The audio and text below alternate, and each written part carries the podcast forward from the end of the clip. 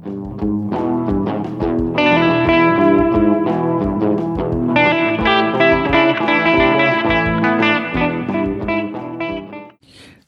וברוכים הבאים לפודקאסט את, אני והזקנה. אני דוקטור דנה פאר, גרונטולוגית ומרפאה בעיסוק, ואני מזדקנת כל יום. ואני אל חביב, מטפלת רגשית לבני הגיל המבוגר, וגם אני מזדקנת כל יום. והיום אנחנו מארחות את בני דון יחיה, אה, שאתה, בני, מומחה לדיני משפחה וירושה, שהוצאת לאחרונה את הספר אה, הארבעה עשר שלך, תורת דיני המשפחה. אה, אתה עורך דין סלב כזה, כאילו... מכירים אותך מהטלוויזיה, מהרדיו, אה, אתה איפשהו מצליח לקחת את, ה, את המושג גירושין וטיפה אולי, אני אגיד, להקליל אותו ככה, או לרכך אותו, או להנגיש אותו קצת יותר, שיהיה לנו קל לבלוע? כן, אבל את אמרת את זה בדרך המעטה, כאילו פה ושם אתה מקליל אותו, שזו מילה נהדרת. אני אה, רואה בכלל את החיים כחיים שצריך לעבור אותם בחיוך.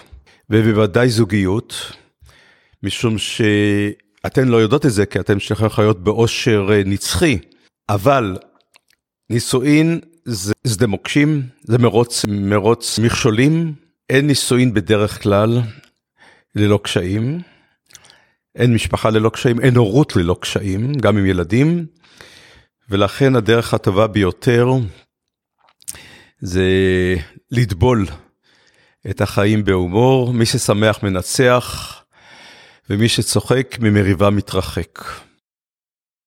אני חושבת על תוחלת החיים המתארכת, והרבה פעמים בגלל שאני מטפלת זוגית, אני חושבת על האם המוסד הזה ישתנה באמת, האם תהיה איזושהי תפנית ואולי נישואים יוגדרו אחרת או כבר לא יהיו קיימים, עוד מאה שנה איך, איך תראה זוגיות. כי אנחנו היום מכירים את הדור של לא רוצה שיהיה לו קשה, לא, לא בא לי קשה. אני רוצה קל. אז אולי באמת, איך זה ייראה ככה במחשבות שלך?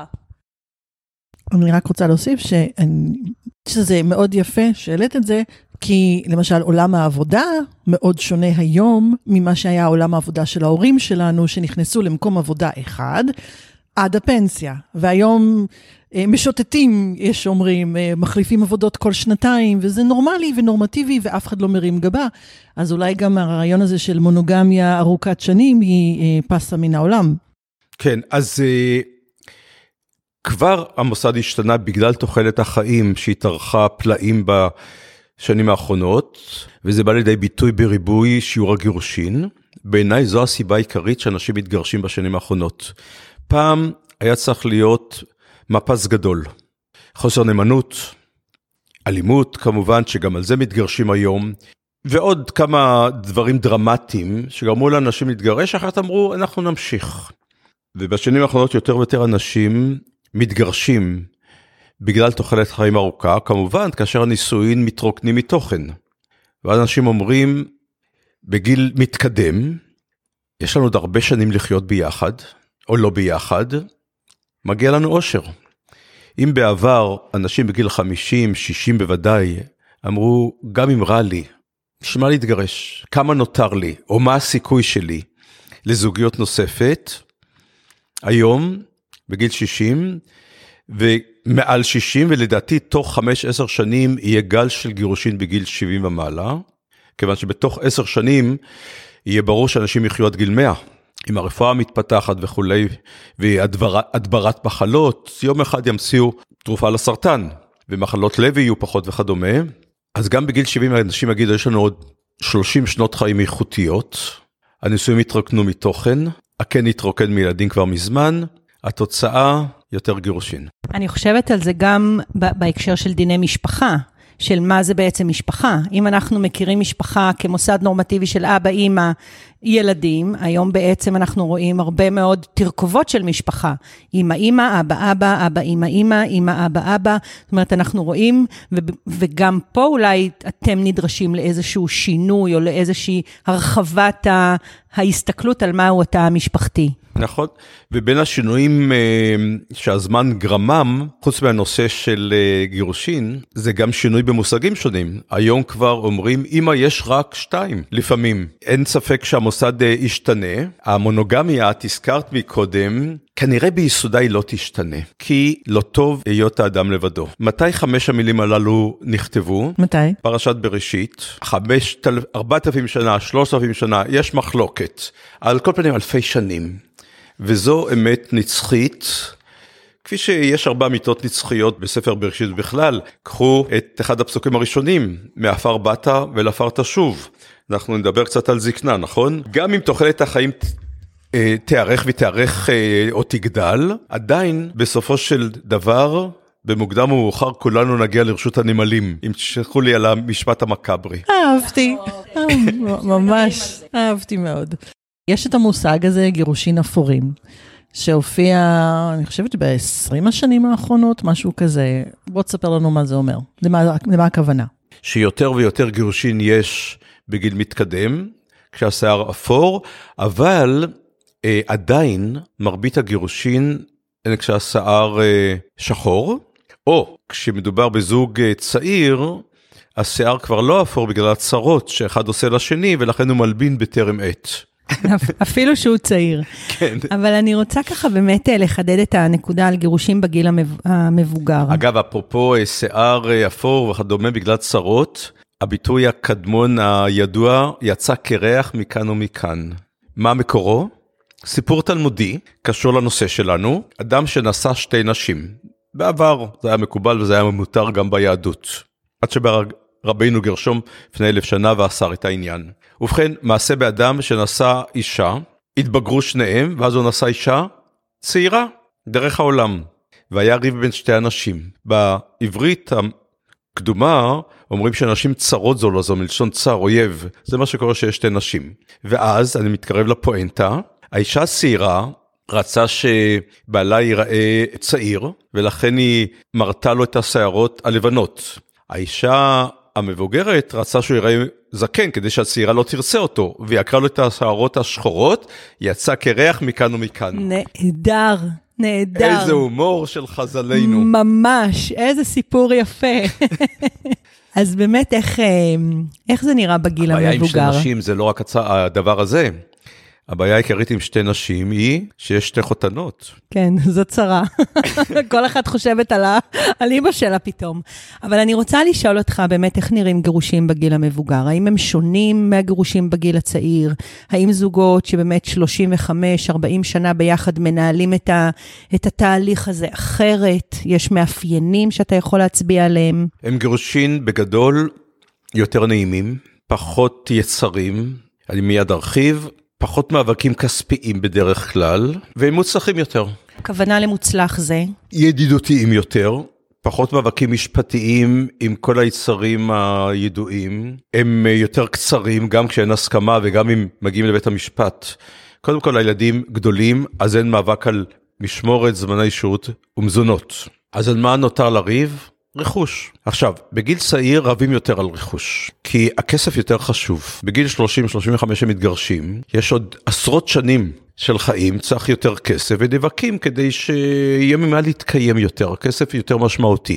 בגיל 60-70, נשים עושים חשבון כמה כסף אני עוד זקוק, אזדקק. גם מהטעם הזה הכסף פחות חשוב. סיבה נוספת היא שאנשים יותר מבוססים בגיל מתקדם. הם מתקדמים בהכנסות שלהם עם השנים ברוב המקרים.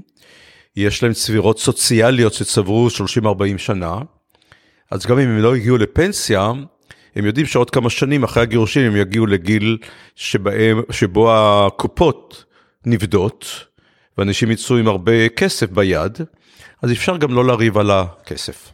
אוקיי, okay, אבל הדור הזה שיש עכשיו, יש לצורך העניין הרבה נשים שלא עבדו, באופן מסודר, ואם הם עבדו אולי הם קיבלו מעט מאוד. לא כמו שנגיד אני עובדת מגיל צעיר, אמא שלי לא עבדה מגיל צעיר, אחרי שהילדים קצת גדלו אז היא הלכה ועבדה במשרה חלקית, פה ושם וכדומה. לצורך העניין פנסיה שלה היא אפסית.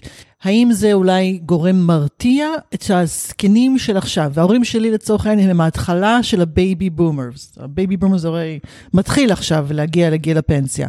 האם זה איזשהו הם, גורם מעכב שאנשים אומרים, טוב, לא צברתי מספיק, אני אשאר בנישואים עם חוסר שביעות הרצון שיש לי והסוף באופק. זה לא גורם מעכב, זה גורם מכריע אצל הרבה נשים, בעיקר, אם הן חיות בכלל בשפע בגלל אה, בעל עמיד עם הכנסה גבוהה והנישואים גרועים, זה נקרא מלכודת דבש בין שאר הביטויים, חבל להפסיד. אם זו משפחה ממוצעת, אז הרבה מקרים באמת לאישה אין אה, צבירות גבוהות מאוד, ולכן היא מוותרת על השאיפה שלה להתגרש, למצוא אושר לאחר גירושין, או לפחות רגיעה, גם אם היא אומרת לא תהיה לי זוגיות שנייה, או הבעל אומר את זה, אבל להיות לבד עדיף הרבה פעמים מאשר להיות ביחד באווירה רעה מאוד. מאידך, יש לנו חוק מאוד מתקדם, חוק יחסי ממון בין בני זוג, שקובע שלעת גירושין כל הרכוש מתחלק בשווה, גם אם הוא רשום על שם צד אחד. ולכן בגיל מתקדם, לאישה מגיע מחצית מכל הצבירות של בעלה, נדבר על המקרה שהאישה לא סברה מספיק. בדרך כלל יש סבירות נאות, של הבעל לפחות, אחרי 40 שנות נישואין. אם הוא שכיר בוודאי הוא צבר הרבה, גם אם הוא לא הרוויח המון, אבל זה מצטבר, כך שהאישה יוצאת מהחלק של בעלה עם סכום שמאפשר לחיות בכבוד. זו אחת הסיבות שנשים מרבות ליזום גירושין בשנים האחרונות יותר מאשר אי פעם. בגלל שאני מטפלת זוגית, ואני עוד אולי ככה אה, רומנטיקנית חסרת תקנה, ואני לא רוצה שהדבר הזה אה, ייגמר לעולם, happily ever after. אמ, מה ייגמר? שיהיו לך אה, זוגות שבאים לטיפול? כן. זאת אומרת שיריבו. לא, שלא אה. יתגרשו. אני רוצה שהזוגות שבאים אליך... אני הסתכלתי כבר מנקודת מבט של מנהל הבנק שלך. אני כן. רוצה, אני רוצה שהזוגות שבאים אליך להתגרש, וזו השאלה שלי, כן. כמה מהם באמת בסוף מתגרשים? או האם יש איזושהי מחשבה על... שנייה, ב- ב- בואו נעצור רגע את העגלה הדוהרת הזו, כי, כי, כי לכאורה זה נורא פשוט, בואו נפרק את החבילה, כל אחד ילך לדרכו, אבל האם באמת יש רגע איזושהי עצירה לראות את, ה, את היתרונות והחסרונות של גירושים בגיל מבוגר? האם אפשר רגע לעשות איזשהו, אני אגיד, שלום בית, אפילו לא זוגי, אלא עסקי, חברי, אה, משהו שהוא, שהוא תואם גיל או, או צרכים? כמעט כל המתגרשים מתלבטים קשות. בגיל צעיר, בגלל הילדים. דילמה מאוד מאוד ידועה, האם אני אקריב את האושר שלי כדי לא לאמלל את הילדים. נדבר על מצב קשה מאוד של זוגיות. רבים לא מתגרשים בגלל זה, ואם אני אדייק, רבות לא מתגרשות. אחת ההוכחות שלנשים יש אינטליגנציה רגשית גבוהה מאשר לגברים, היא שנשים מבטאות יותר מאשר גברים על הרצון התגרש כדי לפתוח פרק ב' טוב יותר מתוך התחשבות בילדים. גברים פחות מתגרשים ואני מדבר בהכללה כמובן, יש מקרים הפוכים. אבל גם בגיל מתבגר יותר יש דילמות. נשים מהניסיון שלי מתלבטות יותר מגברים, גם בגלל השיקולים של הילדים למרות שהילדים בוגרים, אבל עדיין גם ילדים בוגרים לפעמים לוקחים ללב שההורים מתגרשים, אבל יש כבר נכדים. ולפעמים הם לא רוצים, הזוגות, להתגרש כדי שלא יהיה, אה, שהם לא ישמשו דגם רע או ילדים או לנכדים, שלא נורא להתגרש. גם מהסיבות כלכליות שאמרנו, בעבר הייתה סיבה שקיימת עוד היום אבל הרבה פחות, והיא מה יקרה ביום של מחרת לא מבחינה כלכלית, אלא להיות לבד או לא להיות לבד. למה זה השתנה אתם יודעות? כמה סיבות. אחת, אמרתי את זה כבר כמה פעמים, וראו את זה בעין רעה לפעמים. אתם מכירות את התופעה שגבר אומר משהו על פי תומו ואומרים לו שזה שוביניסטי או מתנשא? אז אני אומר לכם את זה מראש כדי שלשמוט את השטיח שלא תטענו כלפיי. דנה, תחזיקי חזק. בדיוק. אנחנו הולכות לעבור פה אה, שקשוק. הכותרת היא המהפכה הפלסטיקאית. נשים נראות היום טוב יותר מאשר בעבר בגלל המעורבות הפלסטית. בראש ובראשונה הבוטוקס. אבל מעבר לבוטוקס, ניתוחים פלסטיים מתיחות פנים. כל ה anti aging. anti aging עם האזמל של המנתחים והפנים וגם דרומה לפנים, ואז uh, החזות משתנה. תראו באיזה מילים uh, נקיות אני משתמש. לא, לא, תרגיש uh, לגמרי חופשי. לגמרי, כן. הן נראות הרבה יותר טוב בגלל זה, יש יותר מודעות לספורט, דיאטות, גם בענייני בריאות וגם בעניינים אסתטיים, ולכן נשים כיום, גם בגיל שפעם הם חששו להתגרש כי מי יסתכל עליהן, יש לגברים פנויים היצע אדיר מגיל צעיר ומעלה, היום זה השתנה. נימוק אה, אחד, למה יותר נשים מתגרשות בגיל מתקדם. נימוק נוסף, פחות אה, חוששות המצב הכלכלי, ירידה ברמת החיים, גם משום שהחוק מאפשר להן, אבל זה לא חדש, לקבל חצי מכל הצבירות של הבעל, גם משום שבשנים האחרונות יש דבר שהוא חדש מבחינה משפטית, לאישה מגיע חלק מהמוניטין האישי והמקצועי של הבעל. מה זה מוניטין אישי מקצועי? מה שיש לו בראש, רישיונות, עריכת דין, רפואה, ראיית חשבון, הוא התפתח בשנות הנישואין, הוא מרוויח טוב, יש לו פוטנציאל הכנסה עוד יותר גבוה בעתיד, לאישה מגיע חלק מזה. אז אה, לא פעם היא מקבלת כמה מאות אלפי שקל או כמה אלפי שקל לחודש למשך כמה שנים, מהנכסים הלא מוחשיים. זה רלוונטי למה שנקרא בעלי מקצוע לא רק עצמאים, בעיקר עצמאים, אבל גם שכירים במשכורת גבוהה. כמובן צריך שיהיה פער אה, דרסטי בין ההכנסות של בני הזוג, אחרת לא אי אפשר לדבר על מוניטין. ועדיין, הם, כן. הם ילכו לטיפול זוגי?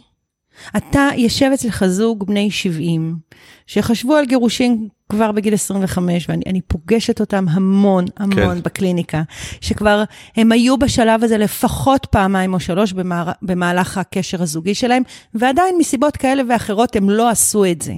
והם יגיעו בגיל 70-75 והם יגידו לך, דון יחיא, אנחנו רוצים להתגרש. מה הלך הלב שלך או הלך הרוח שלך יגיד לאותו זוג? יאללה, בואו תגמרו את הסיפור, או חבר'ה, כבר, כבר הגעתם עד כאן, בואו בוא תתחדשו. כאילו, הרי את מחודשת לי, זה, אני פשוט מחבקת את זה בשתי ידיים. זה, זה כל כך כל כך יפה בעיניי. אז, אז איפה באמת העורך דין פה מדבר? מאיזה גרון? כשבאים זוג ביחד להתגרש, אני גם שואל אותם, זה סופי? בטוח שאתם רוצים את זה? אני גם רואה מה קורה ביניהם, והם גם אומרים לי. אבל בדרך כלל כשהם באים ביחד זה סופי, ודאי בגיל מתקדם, ואני מבין שיש אה, שנים של אה, קרע וכדומה. אבל בדרך כלל באים בנפרד אליי, לפגישה הראשונה, פגישת הייעוץ. וברוב המקרים אומרים לי, אני מתלבט או מתלבטת. אני יותר שומע מתלבטת. רע לי, לא טוב לי. בדרך כלל אה, מערך הטיעונים, סט הטיעונים די זהה. אתם יודעות מה הדבר העיקרי? ולפי מחקרים שגורם לרצון להתגרש, הקטנת הערך, הגמדה, זלזול. הנימוקים של פעם, למשל חוסר נאמנות שהזכרנו, הרבה עוברים על זה, ולא מתגרשים בגלל זה. גם בגלל שהנורמות השתנו, וזה כבר לא נראה כל כך נורא, גם בגלל שלפעמים זה הדדי, ביודעין או בלא יודעין. זה משרת את שני הצדדים. כן, אבל ההשפלה והעלבון הם הגורם הקריטי יותר אצל נשים, וגם זה השתנה מאשר בעבר, בגלל המהפכה הפמיניסטית. אם נשים בעבר היו מוכנות יותר לספוג חוסר יחס אה, נאות, כיום לא מוכנות לקבל את זה, וגם גברים. אני כאילו בחוויה שלי, אין זוג שאי אפשר לטפל בו ו- ולהשאיר אותו ביחד, אלא אם כן יש, אין, אין, אין, אין אהבה. אבל אם עוד יש את ההתלבטות או את הזיק, הלהבה הקטנה הזו ששוכנת לשם, אני, ו- ושוב, יכול להיות שאני סתם אופטימית או ככה, אבל אני, אני נורא רוצה להחזיק את זה. אני, אני, אני פגשתי אישה מאוד מבוגרת, שהתגרשה מבעלה, הגיעה לקליניקה, התגרשה מבעלה. אה, בגיל צעיר, בגיל 40, והיא המשיכה את חייה והתחתנה עם גבר, והם חיו את חייהם באושר ואושר. וכשאותו בעל ראשון נפטר, היא פתאום הבינה איזו טעות היא עשתה, והיא אמרה, אם הייתי יודעת אז מה שאני יודעת היום על צרכים זוגיים שלי, לא הייתי מתגרשת. וזה כיווץ לי את הלב. אני שמעתי לא פעם את המשפט הזה ואת הווידוי הזה. הרבה יותר גרושים חושבים את זה, אבל הם לא אומרים, כי הם לא מסוגלים להודות בטעות. כפי שאנשים, כשמתגרשים, לא יכולים להודות, אתם יודעות מה? שהם בחרו רע.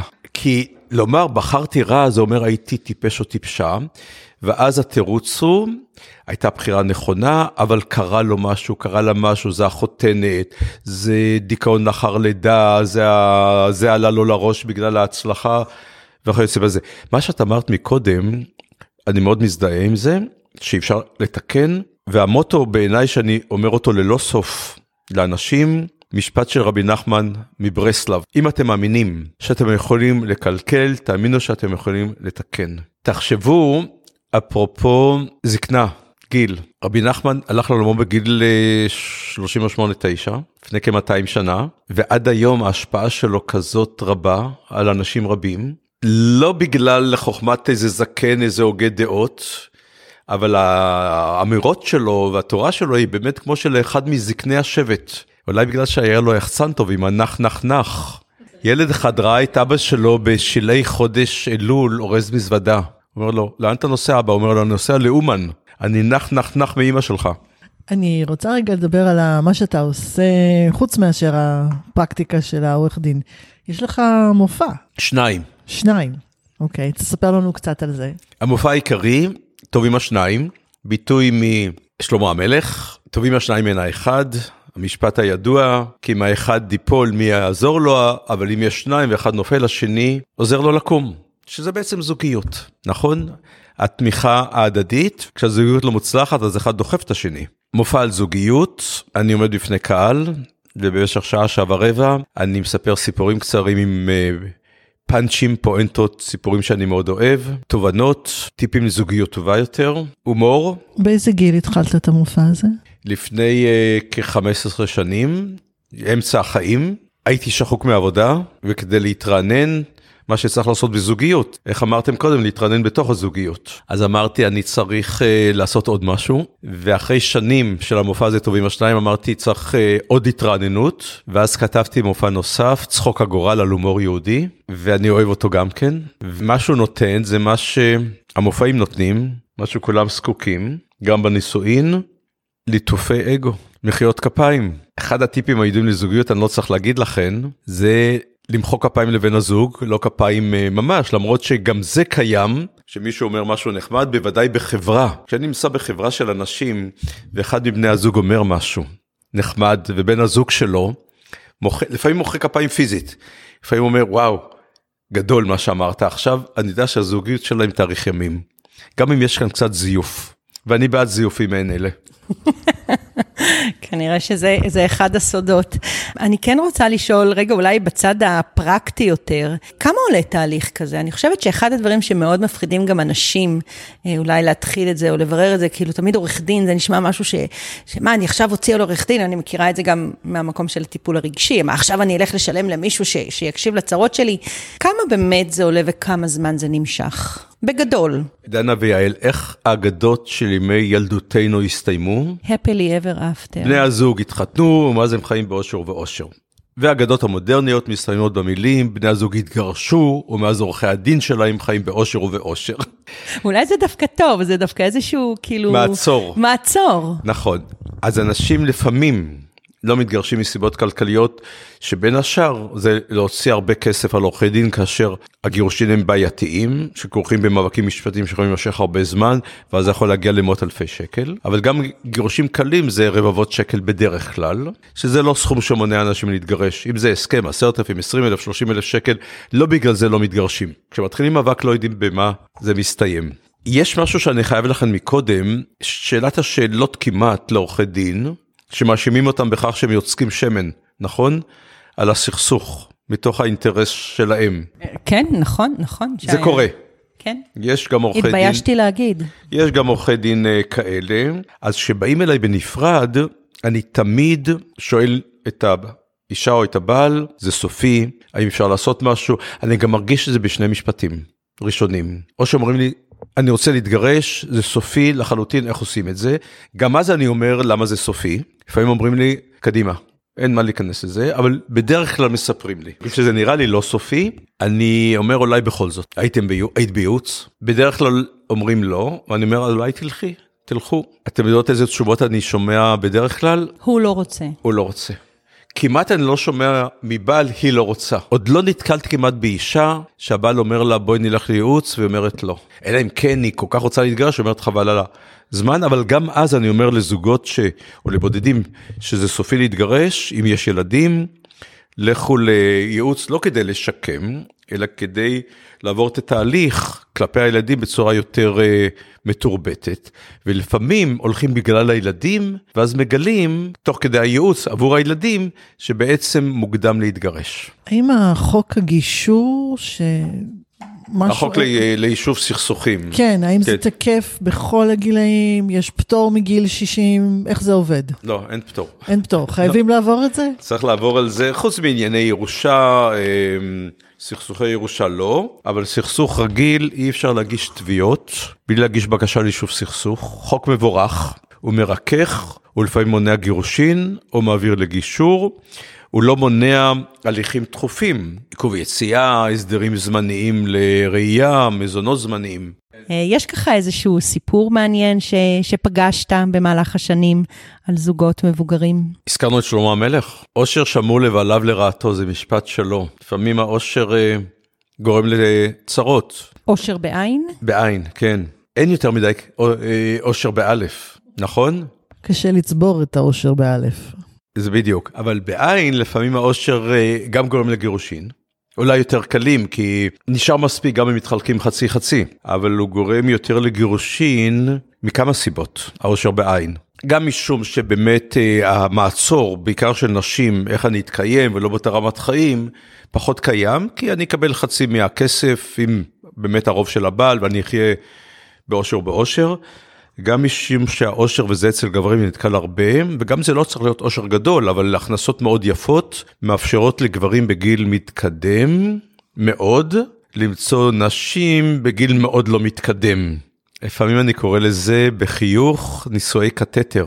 זה כאשר מישהו בן 70-75 בא אליי להסכם ממון עם פרגית בת 30 נאמר, ומה האינטרס של אישה כזאת בדרך כלל עם גבר שמבוגר ממנו ב-30 שנה ויותר? כסף. את צודקת, רק תוסיפי עוד מילה, אהבה לכסף. אהבה לכסף. כן, ואז לא פעם, אגב, בהסכמים האלה, הגבר מבקש, הוא אומר לי, תן לי עצות מה עושים בהסכמים כאלה, אני מכניס מה קורה אם מגיעים למצב שצריכה לטפל בו. ואז מכניס סעיפים שמדברים על העניין הזה. למה אמרתי אבל עושר השמור לבעליו לרעתו? כי אמרתי, תן סיפור, ויש לי כל כך הרבה סיפורים.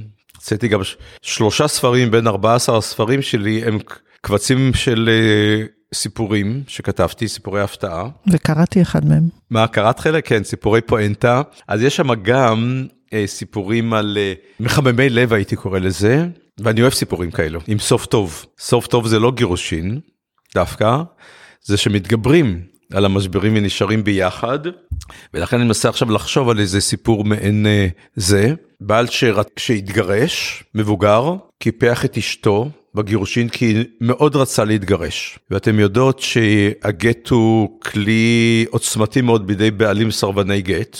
יש גם נשים סרבניות, אבל בדרך כלל הנזק של סרבנות גט לנשים גדול יותר מאשר אה, הפוך. והוא לא רצה לתת את הגט. ובסוף הסכים בתנאי שהתוותר על הרכוש שמגיע לה, היא לא תקבל חצי אלא פחות, והיא השתוקקה להתגרש והיא ויתרה. הילדים אה, מאוד אה, כעסו עליו, שהוא קיפח את עימם וזה קורה הרבה והתנכרו לו. האיש חלה והיה מאושפז והיה לבדו כי הוא לא הגיע לזוגיות שנייה והוא בא אליי ואמר לי אני רוצה לעשות צוואה למי אתה מוריש? לגרושתי. בוא תספר לי זה סקרן אותי.